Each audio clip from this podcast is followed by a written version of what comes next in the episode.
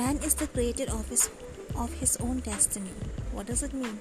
It means that we are the creator of our own destiny. We can create our own destiny by our own karma.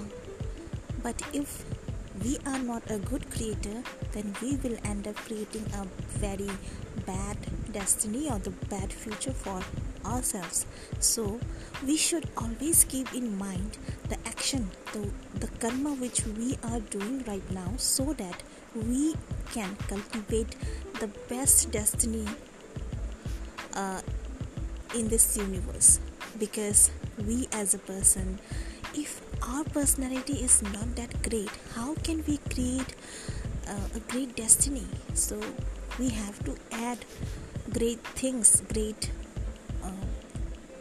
great values, great personalities, great qualities in our personality so that we can create a good destiny. If we have good qualities, then it means that we are a good creator, and a good creator will always create a good creation, a very nice creation, which is always uh, beneficial for the creator and the people itself. Thank you very much.